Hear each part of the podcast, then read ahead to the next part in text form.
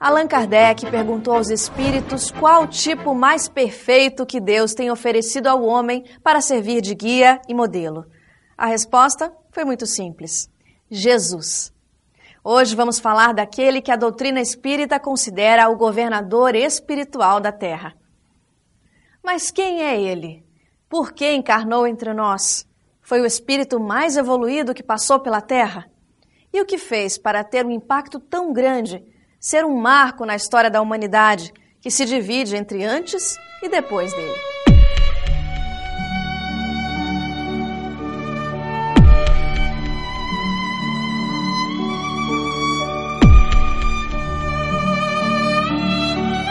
Jesus é a criatura mais bonita que passou na Terra. Quando Allan Kardec pergunta aos espíritos, na questão 625 de O Livro dos Espíritos, qual o espírito mais perfeito que Deus ofereceu à Terra para nos servir como modelo, como guia, e os espíritos responderam: Jesus.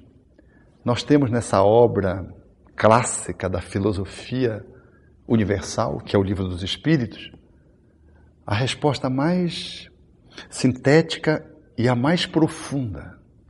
Nesse dissílabo, nós temos aí a personalidade de um espírito que nos é o guia e o governador da terra, segundo o Espírito Emmanuel. O modelo da perfeição do entendimento e do comportamento. Jesus, para todos nós, é o espírito mais evoluído de que se tem notícia. É uma alma criada como nós, simples e ignorante, que fez o seu trabalho evolutivo e ele assumiu então a responsabilidade de um orbe, de um planeta que é o planeta Terra. O princípio da Terra foi através da presença de Jesus nos trabalhos da chamada gênese planetária, né, da criação do nosso planeta. Portanto, desde aquela época, Jesus estava agindo, né, que o verbo é ação. Jesus estava agindo no sentido da preparação do nosso planeta para nós habitarmos. E como qualquer gerente que constrói uma obra de grande valor, depois continua o seu gerenciamento, o seu desenvolvimento, a sua evolução, a sua transformação. E aí nós temos nesse momento de transição mais um momento onde ele está junto com uma pleiade de espíritos na coordenação e no cuidado deste planeta. Qual Jesus cada um escolhe para seguir? Essa tem sido uma das nossas maneiras de abordar esse tema.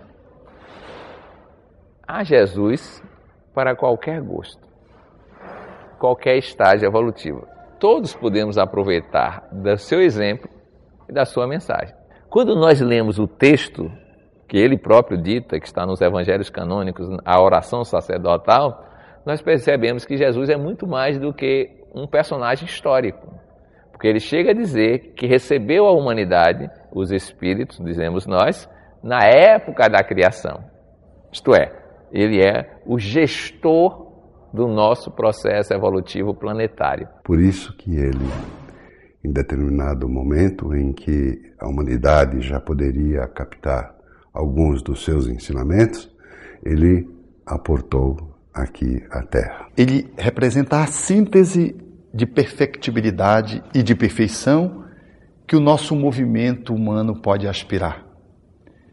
Ele reúne dentro da sua postura aquilo que o ser humano pode focar enquanto objetivo de vida. E para que a humanidade não se sentisse órfã, ele, segundo os espíritos, depois de enviar os emissários, veio ele próprio dar testemunho vivencial de que o ser humano, como ser humano, pode ser um ser divino. Quando ele se dispôs a vir entre nós para exemplificar a lei do amor, nós sabemos o quanto ele precisou se diminuir, vamos dizer assim, na sua intensidade luminosa, para que a Terra tivesse a capacidade de suportar a sua vinda. Profetas existiram muitos, todos com o seu valor inestimável. Mas Jesus, o maior dos profetas, aguardado por alguns de uma maneira diferenciada, porque esperavam aquele guerreiro, aquele lutador, aquele libertador dos poderes da matéria. Jesus veio mostrar a essência do Espírito. Cada palavra, cada gesto, cada atitude de Jesus deixou um ensinamento na terra. Pergunta-se: o que, que ele trouxe de mais importante? E os Espíritos respondem: o amor e a fraternidade. A fraternidade é que tem norteado muitos lares, fazendo com que muitos lares permaneçam em equilíbrio. Criaturas que se reúnem no âmbito do próprio domicílio para fazer uma oração focalizando a imagem de Jesus. E a transformação que acaba acontecendo com essas vidas é algo inenarrável. Jesus, esse grande mestre espiritual, veio à Terra para abrir uma nova fase na humanidade. Porque nós estávamos habituados à lei de Moisés, olho por olho, dente por dente, e Jesus vem nos trazer a lei de amor. Então, esta abertura extraordinária, ah, baseada na sua vivência, na sua exemplificação, é que dividiu realmente a história da humanidade. De fato, antes e depois de Jesus são dois momentos marcantes. Tudo acontece antes ou depois. E por que que esta divindade, vamos dizer assim, se materializou entre nós? Pelo amor enorme que Ele tem por todos nós.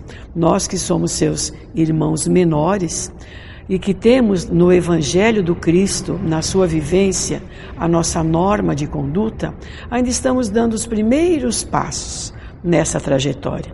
Mas ele demonstrou em todos os momentos o seu amor por qualquer pessoa, os desfavorecidos da sorte, as prostitutas, os nobres, os fariseus, os saduceus, os poderosos. Para Jesus não havia distinção de classe social. Então Jesus é este sol, é este sol que nós devemos acolher na manjedoura do nosso coração permitindo que ele renasça a cada dia para orientar os nossos passos na senda evolutiva com menos tropeços. Assim compete-nos a nós, seus discípulos, nós que nos dizemos cristãos, sermos realmente cristãos, não só nesta época natalina, mas em todos os dias do ano. Permitir que nosso coração se abra para agasalhá-lo em nossa intimidade.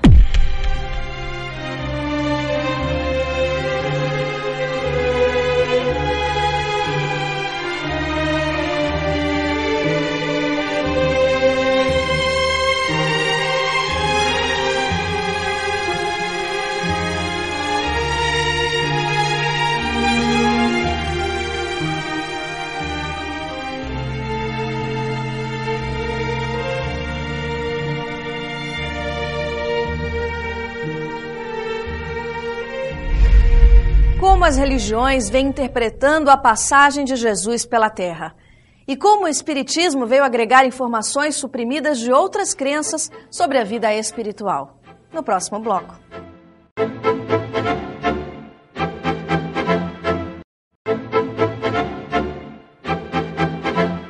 Allan Kardec define o Espiritismo como a ciência nova que vem revelar aos homens, por meio de provas irrecusáveis, a existência e a natureza do mundo espiritual e suas relações com o mundo corpóreo. E completa dizendo: é a essas relações que Jesus se refere em muitas circunstâncias, mas muito do que ele disse permanece inacessível ou falsamente interpretado podemos encontrar nos ensinamentos de Jesus dados sobre a vida espiritual, a reencarnação, a mediunidade, por exemplo? Mas por que essas informações foram suprimidas pelas religiões e só resgatadas pelo Espiritismo muito tempo depois? Jesus é a história de uma vida num tempo tão curto, de três anos de vivência coletiva, mas tão fecundo, tão transformador, transformadora, que foi capaz de dividir a história antes dele e depois dele. É a figura de maior excelência que podemos considerar, porque ele reformula os códigos do direito e da justiça humana. Porque se antes dele era o não roube, não preste falso testemunho, não adulteres, não, ele é a figura do sim. E a moral de Jesus, as regras apresentadas por Jesus, estão fundamentadas na pedagogia do amor. E o amor, por consequência, traz o respeito integral entre as criaturas, a convivência solidária, fraterna entre todos os homens e a diminuição do egoísmo, que, segundo ele próprio, realmente é a enfermidade maior da nossa humanidade. Mas por que ele irritou tanto os da sua época? Porque ele foi um reformador, porque foi um despertador de consciências, porque ele convidava ao uso da razão. Ele dizia: não é o sábado o dono do homem, o homem é o dono do sábado. Trouxe o perdão. Se alguém te bater na face direita, oferece a outra. Não é para apanhar, é para perdoar.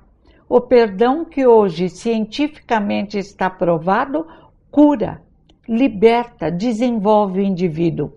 Jesus foi contra tudo o que impedia o crescimento do homem e entrou em choque com os sacerdotes. Entrou em choque também com os romanos, que temiam que surgisse um libertador do povo hebreu. Foi o revolucionário do amor. Eu considero o evangelho não um evangelho, um código de moral, mas é um código para o homem ser feliz, para ele alcançar a felicidade. Agora é evidente que ele mostra que a felicidade ela é conquistada através da prática do bem, da caridade, que ele sintetizou em dois mandamentos. Jesus, na realidade, ele não fundou nenhuma religião. Ele sintetiza em dois mandamentos: amarás a teu Deus com todo o teu coração, com todas as suas forças, e ao próximo como a ti mesmo. E até ele é, sintetiza dizendo: nisto estão contidos toda a lei e os profetas. A lei, os dez mandamentos, os profetas. Tudo se resume no amor a Deus e no amor ao próximo. Essa frase encerra um acordo de família universal, onde as pessoas poderão se amar sem restrição, sem limite, o amor verdadeiro, o amor sem egoísmo, o amor parceria, o amor cumplicidade, o amor espiritual. Se pudéssemos resumir o Velho Testamento e o Novo Testamento, nós poderíamos dizer que a lei poderia se resumir em amar a Deus e ao próximo como a si mesmo, como estava posto no Pentateuco mosaico. Mas Jesus é o Espírito que vem e consegue viver isso na amplitude máxima.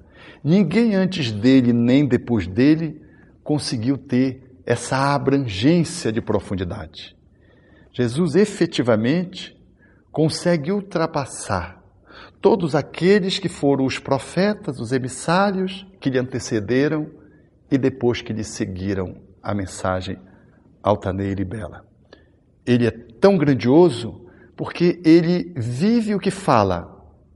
E quando fala, fala do que vive. Porque quando nós experimentamos um estudo, uma reflexão, é muito difícil colocar na prática. Nós temos informações, conhecimento, mas não temos a sabedoria vivencial. Jesus é o Espírito que passou pela terra, que teve maior aderência entre mapa e território. Porque aquilo que ele dizia era aquilo que ele fazia. E aqueles que eram os seus contemporâneos, quando veem falando no Sermão do Monte, diziam: ele fala com quem é autoridade, porque ele tinha autoridade. E a partir de Jesus, o espírito de caridade muda.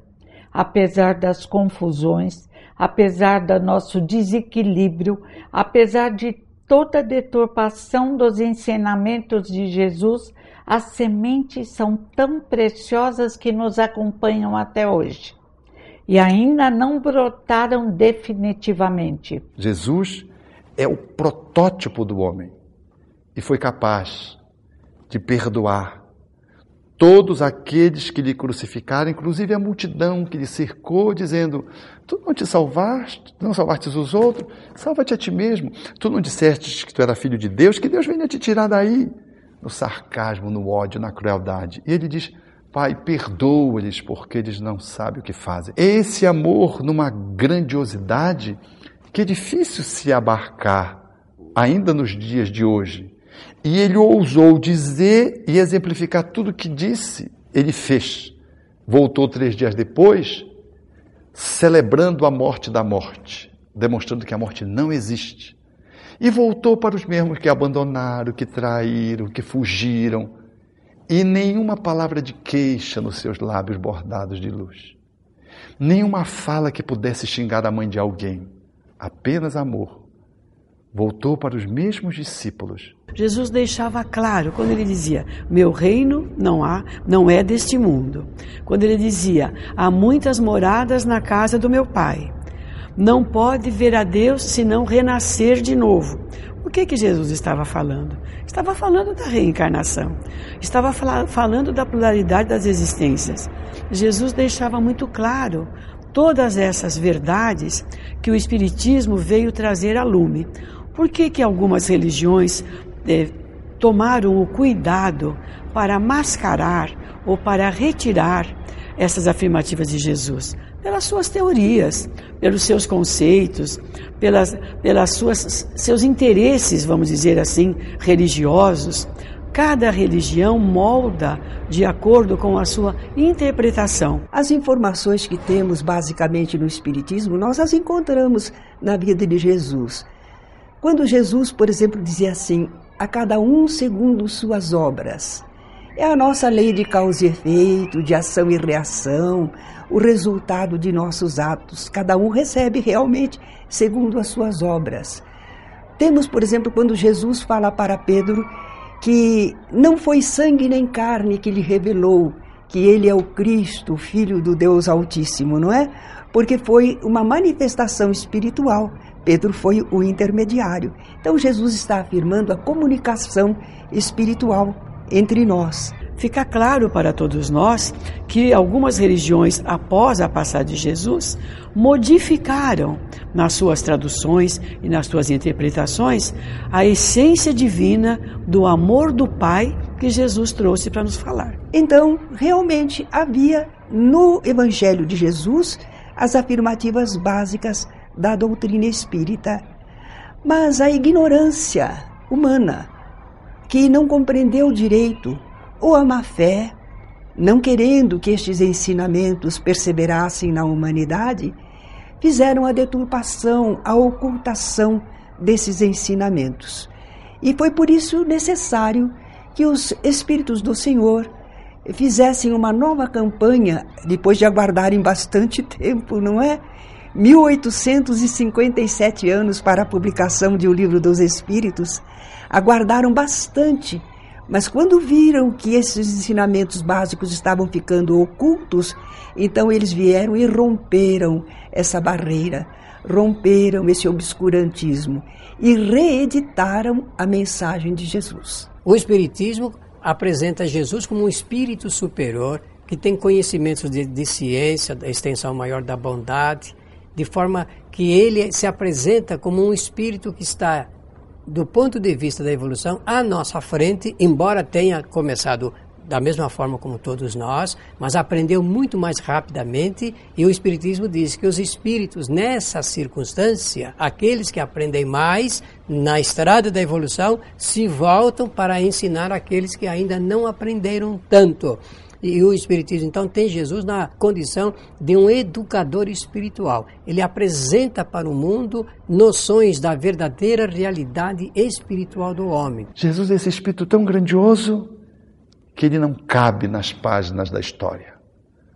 O Espiritismo vem como consolador prometido com o compromisso científico, filosófico de devolver à humanidade esse Jesus que ficou perdido nos cultos, que ficou perdido atrás de toda uma política humana, que ficou sepultado numa teologia e que esqueceu do amor.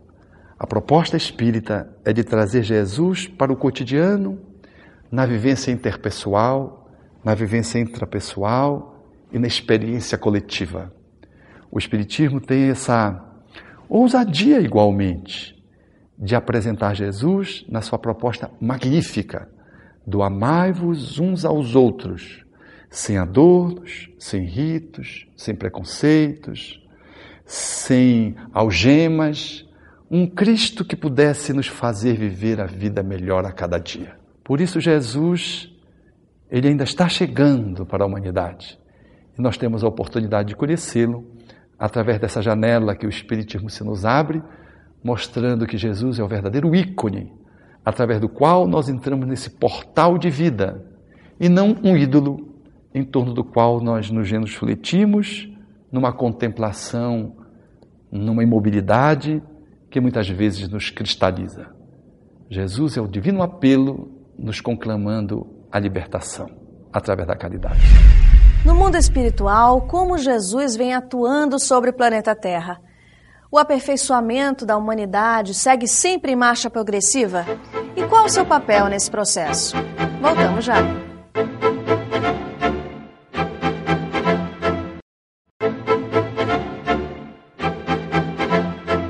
Ele encarnou para demonstrar o nosso imenso potencial de desenvolvimento na Terra. Nos inspirou, curou, consolou e mais de dois mil anos depois, seus ensinamentos permanecem atuais. Mas além desse legado, como Jesus continua governando a Terra até hoje? E qual tem sido o seu papel nesse momento de transição planetária?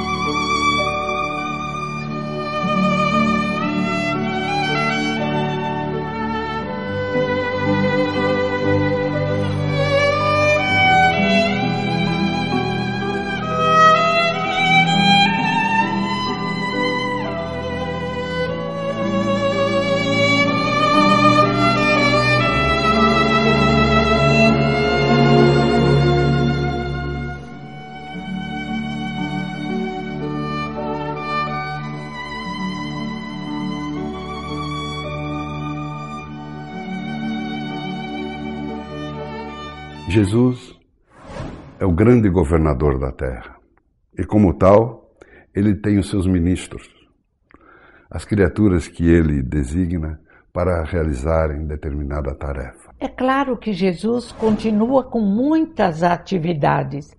Ele não é como nós, ele não precisa estar com um caderno e um lápis fazendo lista do que deve ser feito e do que não deve ser feito. Ele tem um grupo, um exército de assessores. Existem espíritos, diz o livro dos espíritos, responsáveis pelas plantas, outros pela água e muitos, muitos pelos seres humanos.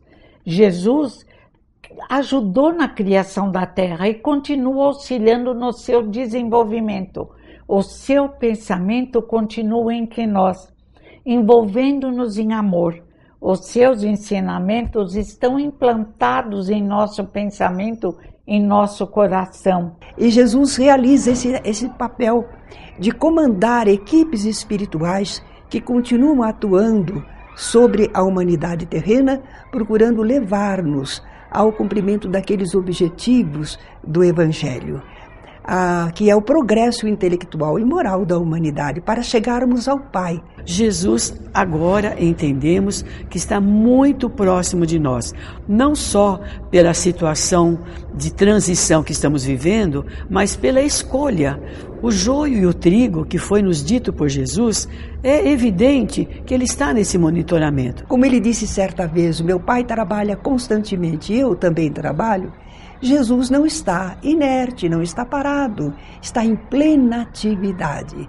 Atividade sempre em favor do progresso intelectual e moral da humanidade, porque nós espíritas dizemos que Jesus é o governador espiritual da humanidade terrena, não é? Porque outros mundos habitados poderão ter outros eh, dirigentes espirituais. Mas a pleiade de espíritos que dirige o nosso planeta, a nossa humanidade, certamente tem em Jesus o seu líder máximo, não é? Mas não vamos entender que ele é único. Jesus tem a sua equipe de servidores, a sua equipe de mensageiros, que são representados pelas grandes figuras que já habitaram a terra e que continuam habitando a terra, trazendo a nós a sua ajuda, o seu auxílio, o seu esclarecimento. São prepostos de Jesus, são auxiliares de Jesus que atualmente nos dirigem de forma mais direta. O Evangelho de Jesus age sobre o mundo à sua volta, mesmo sobre os que não o conhecem, através do pensamento daqueles que o conhecem. Os nossos pensamentos agem sobre o nosso próximo. E a luz que Jesus trouxe para nós se espalhou por toda a terra e continua a trabalhá-la para que surja o um mundo de regeneração. Por isso, a nossa tranquilidade, a nossa segurança e a nossa esperança de que vai ser um momento a mais nesse contexto. E sabendo que Jesus está nesse controle, que serenidade maior nós podemos ter? Vemos então Jesus como um ser que não teve e não tem privilégios, que foi criado simples e ignorante como nós. Então, que ele possa ser, como é ensinado, no livro dos Espíritos, que ele possa ser o nosso guia e o nosso modelo, que ele possa ser o guia e o modelo da humanidade. Temos em Jesus o modelo e guia, significa sem dúvida um convite à renovação individual. Ao mesmo tempo, um convite para que possamos elevar a nossa condição moral e nos voltarmos para atender às carências humanas, não somente as carências materiais, mas essencialmente as carências morais. Trabalharmos uns pelos outros, estendermos as mãos uns aos outros e estarmos com a consciência da importância de cada um de nós para a felicidade e para a plenitude de vida neste planeta. Ninguém que a ele se equipare.